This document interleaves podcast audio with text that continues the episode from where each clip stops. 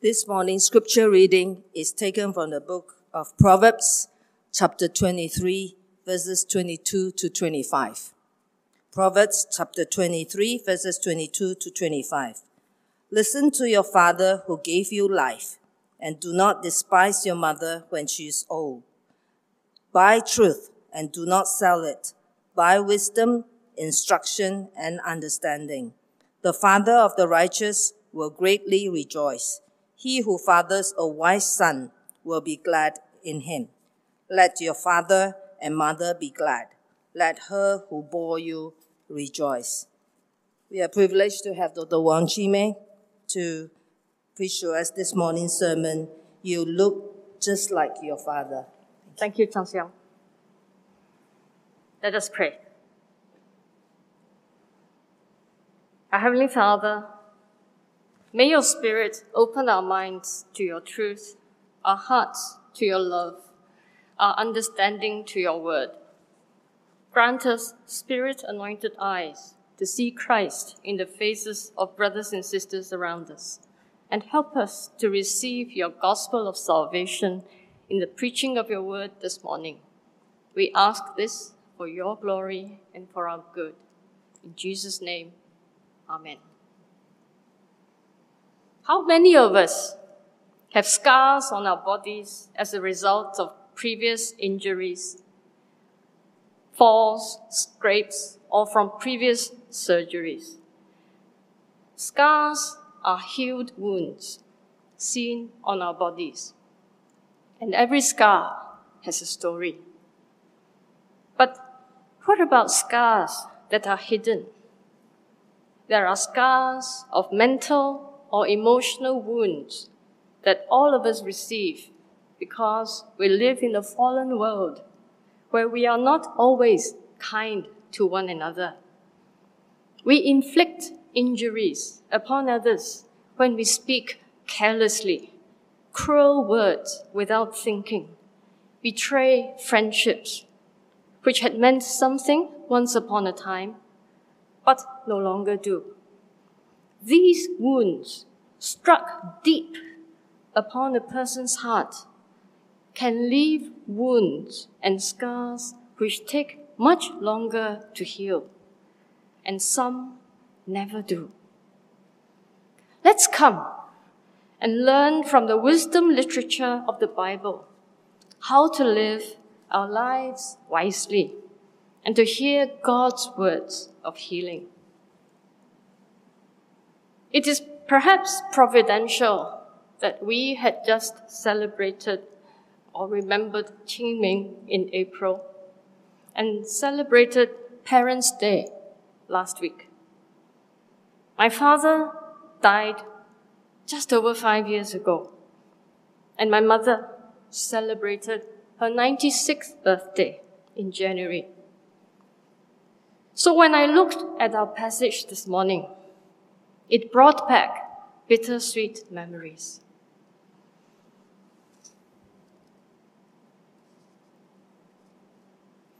So Proverbs 23, verses 22 to 33. Listen to your father who gave you life, and do not despise your mother when she is old. Buy truth and do not sell it. Buy wisdom, instruction, and understanding. I know that in his public persona, my father was first a respected doctor in Sibu for over 20 years before he was a politician for 22 years in Sarawak. In his lifetime, he had made many speeches, some of which I had even helped him type out.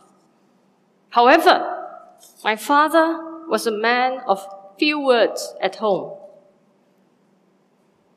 I suppose he lived with the thought of Proverbs 17:28 even a fool who remains silent is considered wise, and the one who holds his tongue is deemed discerning. However, I think his sense of humor would have preferred the modernized version of this saying attributed to Mark Twain. It's better to keep your mouth shut and appear stupid then open it and remove all doubt. My mother had always been the disciplinarian at home, whereas dad was our playmate. He would take me and my brother swimming. He would, he taught me how to play badminton, table tennis. He'll bring me to watch t- movies in the cinemas and bring us on holidays. Dad would buy us ice cream and take us out for supper at night. He was incredibly busy in his work, and yet he always seemed to have time for my siblings and I. My father worked at the Sibu Hospital for almost 20 years as a government doctor. During that time, there were very few doctors, and he was a jack of all trade kind of surgeon. He could tackle any problem from the head to the toe neurosurgical to obstetrics, gynecological to orthopedics. Nowadays, when subspecialization narrows down our medical practice to the minutiae, Dad was competent in so many fields.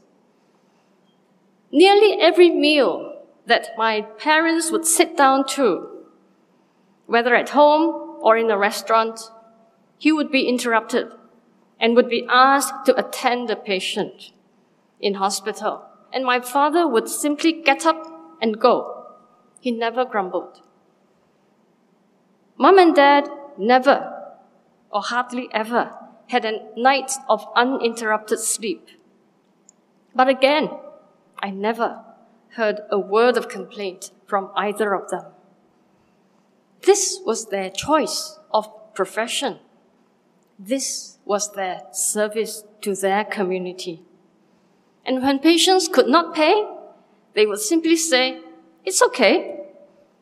And grateful patients would come to the house bearing gifts of chickens, ducks, geese, and fruit. I know because I was chased and bitten by one of those horrible geese once upon a time. Brothers and sisters, how do we face challenging tasks at our workplaces, at homes, in schools, or even in church? Do we entertain unwanted interruptions with patience or annoyance? Do we look at difficulties with determination and try to overcome them with a smile on our faces and a song in our hearts? Because we are where God has placed us for His work in His service? Or do we growl at people, taking out our anger and frustration upon whoever is unfortunate enough to cross our paths? Dad was greatly loved by his patients, who trusted his skills implicitly when I was working as a medical officer in Bintulu Hospital many years ago, I was once approached by a man who insisted that I had to go and see him. He wasn't my patient, but he made such a fuss that I went just to pacify him. And when I asked him what he wanted, he simply said, 你是送佢啲主人，冇我要何咯。 He said, You are your father's daughter. I just want you to touch me. I will get better after this. So, this was the first lesson which I learned watching my parents as I grew up. To carry out compassionate service with humility and joy. My parents had to work very hard to earn enough to support three children to study overseas. Medical charges were very low during that time. Do you know how much? With medicine, four to seven ringgit per patient. But they managed to save enough to send three of us abroad to attend boarding schools and to complete our university education there. At home, it was always a matter of principle that we should always tell the truth, even when it hurts. To do what was right, no matter the personal cost. If I failed to practice the piano, I had to own up. If I bullied my little sister, I would never deny it if my mom asked, even if it meant getting disciplined. I wonder if any of you remember the time of the confrontation emergency in Sarawak in the late 1960s and early 1970s. Communist insurgents were a threat to the integrity of Malaysia at that time. An Operation Judas was launched to rout out communist sympathizers in 1973 in the Rejang Basin. Anyone suspected of assisting them would be arrested under emergency rule and jailed without trial. As doctors, my parents never discriminated against their patients. Those who were sick were never questioned regarding their political affiliations. And just like the parable of the Good Samaritan, the question of ethnicity, political, or religious alliances, allegiances were never issues of concern. Only their need was. My parents were abroad when this operation was launched. In fact, Dad was in Baltimore at the Johns Hopkins Hospital learning about laparoscopic surgery. Even when their friends urged them not to return to Sarawak, they courageously did. And God, in His mercy, kept them safe from harassment and harm. So the second lesson I learned from them was courage. Courage to love and to be true to oneself. Brothers and sisters, have we ever encountered situations when it was hard to decide which was the right choice to make, the right path to follow? How do we go about deciding what was the right thing to do? Are we not blessed that God has left us with a helper in the person of the Holy Spirit? The Spirit of truth and wisdom guides us along paths of righteousness by illuminating His word to us as we seek Him through prayer and study of His word.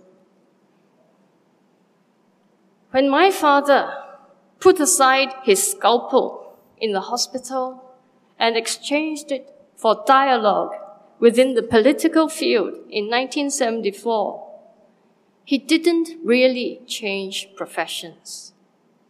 Both were about healing. The former was a healing of sick and broken bodies. The latter, a healing of divided communities with differing hopes, ideologies, and aspirations, seeking to find common ground, establish good governance in order to build a united, stable, and prosperous Sarawak for all her peoples. He served Sarawak for 22 years before losing his seat in the state election in 1996. I remembered waiting for him at the house as he came back from seeing the then chief minister. Many of his friends were also there, waiting to commiserate with his loss. Dad simply smiled sadly and just said, That's the people's choice. He resigned from all his posts in politics immediately, and over the following years, gradually retired from his roles in other societies. Ecclesiastes 3, verse 1 reminds us To everything there is a season and a time for every purpose under heaven. You might then ask, Was my father's life work then a failure? Did he succeed in what he had set out to do? In the end, the quality of one's life cannot be measured by the quantity of one's success, the extent of one's achievements, one's salary, awards, or promotions. It would come down to this. Was his cause one which could not be destroyed by failure or ruined by success? Was it something that would ultimately succeed because it was based on God's truth, God's beauty, and God's goodness?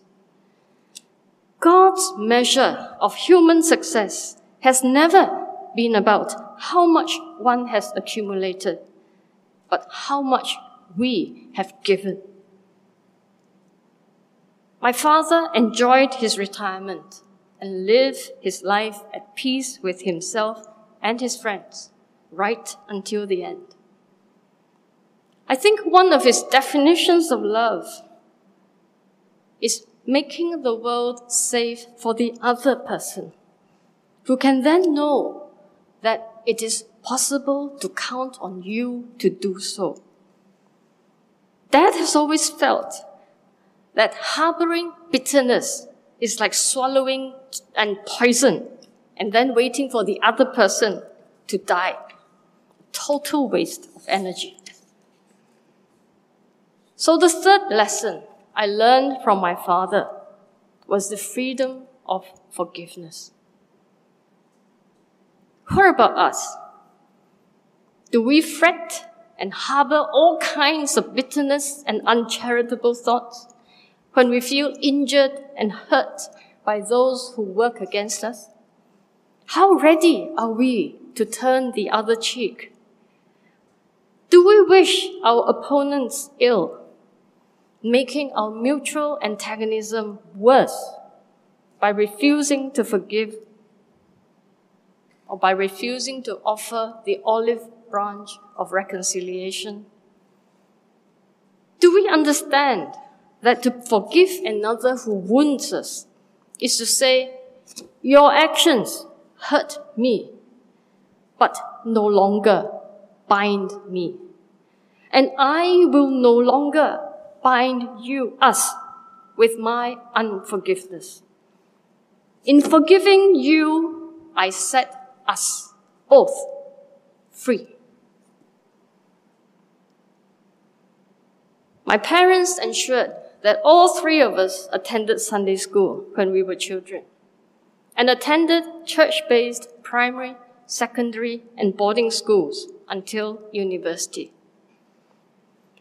I am so thankful that they did because it was in a dingy little classroom in 1973 in England that God opened my heart to His gospel and forced the encounter between a rebellious 16 year old student and his son.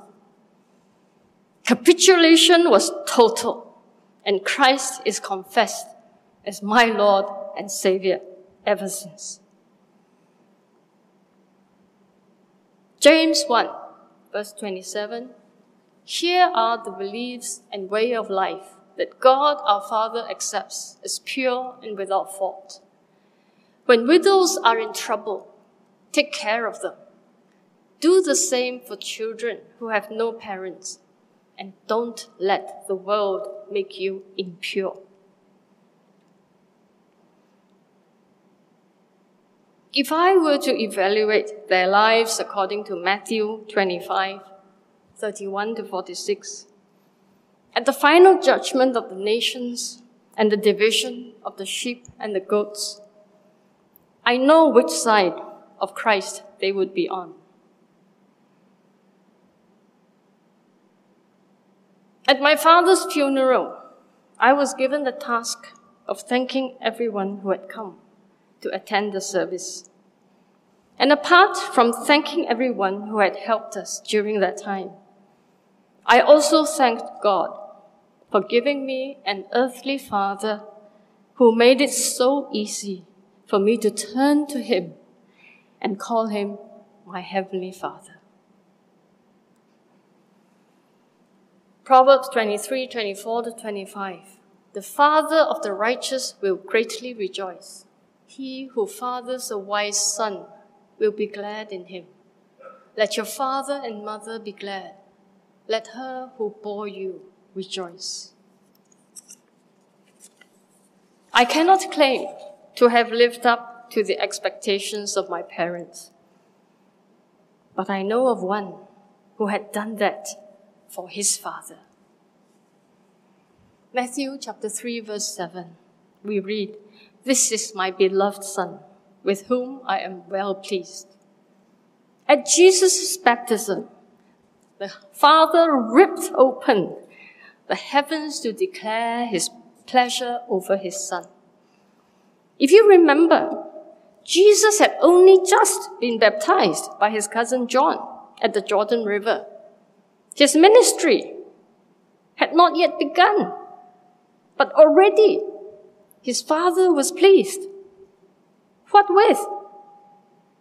His faithfulness as a son to his earthly parents, Joseph and Mary, his role as provider and protector for his younger brothers and sisters in Nazareth when working as a carpenter. These small and humble acts of service to parent, family, and neighbors, done with simple joy and willingness, reflected God-likeness in his life. Someone beloved of his heavenly Father. However, even more than that, Jesus had left the splendor of heaven and took on human flesh to become like us. Let's read Philippians 2, verses 5 to 8. Together? In your lives, you must think and act like Christ Jesus. Christ himself was like God in everything, but he did not think that being equal with God was something to be used for his own benefit. But he gave up his place with God and made himself nothing. He was born as a man and became like a servant. And when he was living as a man, he humbled himself and was fully obedient to God, even when that caused his death, death on the cross. And so God raised him to the highest place. God made his name greater than every other name, so that every knee will bow to the name of Jesus everyone in heaven, on earth, and under the earth. And everyone will confess that Jesus Christ is Lord and bring glory to God the Father. What about us? Are we in our day to day living as a husband or wife, son or daughter, brother, sister, uncle, aunt, employer, employee, teacher, student, are we able to please God in such a manner that He would tear open the heavens to declare His pleasure and favor upon us? Can we learn of Christ to seek to serve in humility and simplicity and not demand our rights to be recognized or to be served? The second time this happened is recorded in Matthew 17, verse 5, at the Mount of Transfiguration. A voice from the cloud said, This is my beloved Son, with whom I am well pleased. Listen to him.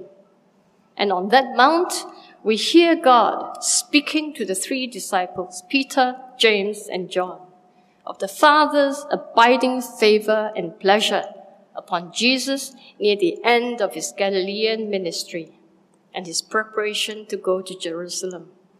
There he would face the cross to suffer and die for the sins of the world. John 13, verses 3 to 5, talks about Jesus knowing that the Father had handed all things over to him and that he had come from God and was going back to God. He got up from the meal, removed his outer clothes, and took a towel and tied it around himself. He poured water into the wash basin and began to wash the disciples' feet and to dry them with the towel he had wrapped around himself. Jesus has left us an example of humble, cruciform love, which overcomes the world of its skepticism and unbelief. This is a very familiar passage to all of you, but reading from the J.B. Phillips translation. For God so loved the world that he gave his only Son, so that everyone who believes in him shall not be lost, but should have eternal life. You must understand that God has not sent his Son into the world to pass sentence on it, but to save it through him. Anyone who believes in him is not judged at all. It is the one who will not believe who stands already condemned, because he will not believe in the character of God's only Son. And this is the judgment that light has entered the world and men have preferred darkness to light because their deeds are evil. In the Garden of Gethsemane, Jesus struggled to drink the cup of wrath held out to him. But out of obedience to the Father and love for us, he yielded to his Father's will and faced the cross with courage and faith in his Father's purpose and authority.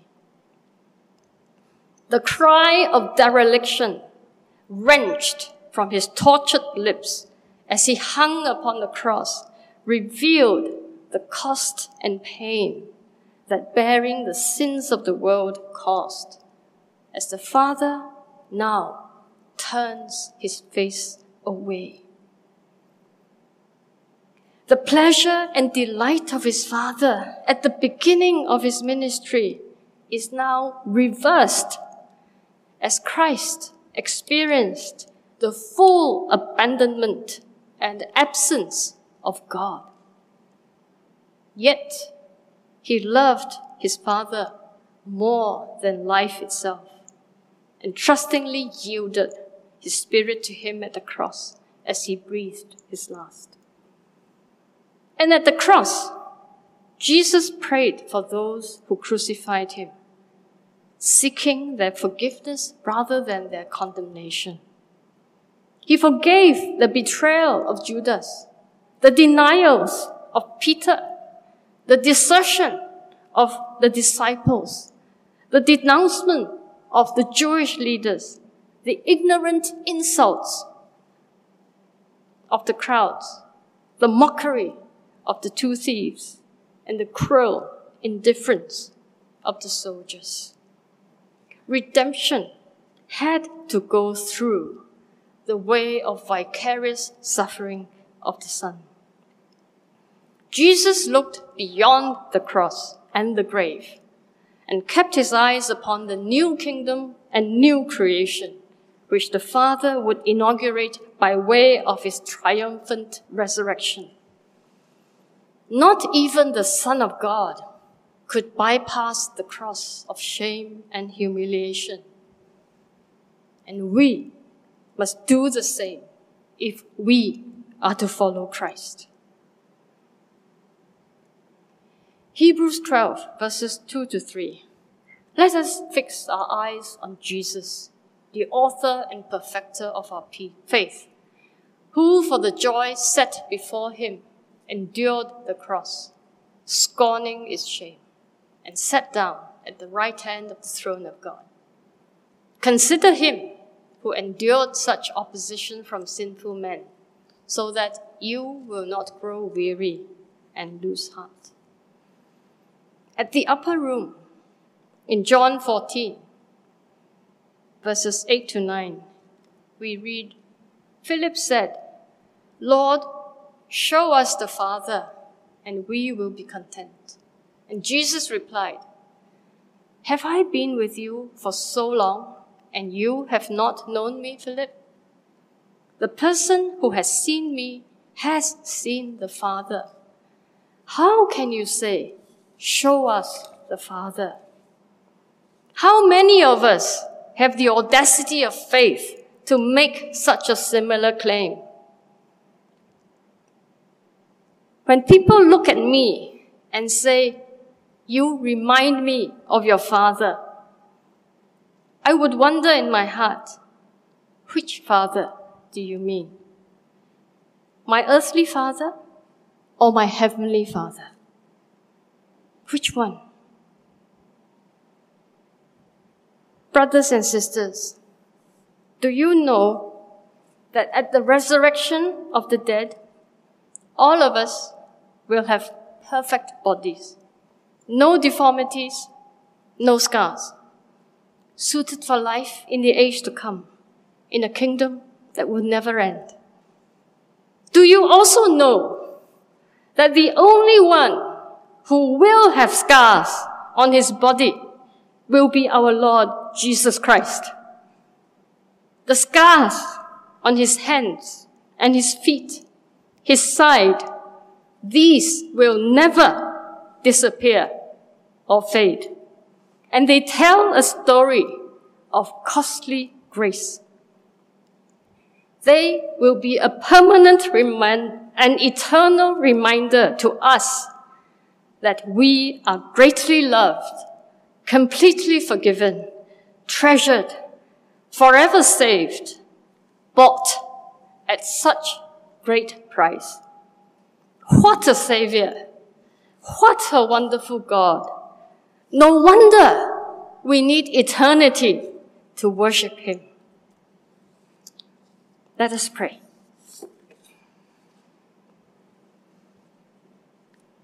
Father, you have called out your church to be a hospital for the walking wounded, where those scarred for life casualties of a sin filled world can find rest and respite. In a world where we fire live bullets of anger, criticism, and discriminatory hatred against one another, may we find refuge in this community which is birthed by your resurrection, called by your name. Let your church beautifully carry the name of our Savior out to those beyond our four walls, to the lost, the hurting, and the deeply injured. Help us pour your cooling balm upon their wounds so that they might be healed and be revived to face another day with courage, hope, and trust in you, our only Savior and Redeemer God. Help us to forgive and love one another, not because we have to, but because we want to. For it is only in this manner of gracious living that the world will see that we are truly like our Father who is in heaven. Equip and strengthen us in this holy work, we pray. In Jesus' name, Amen.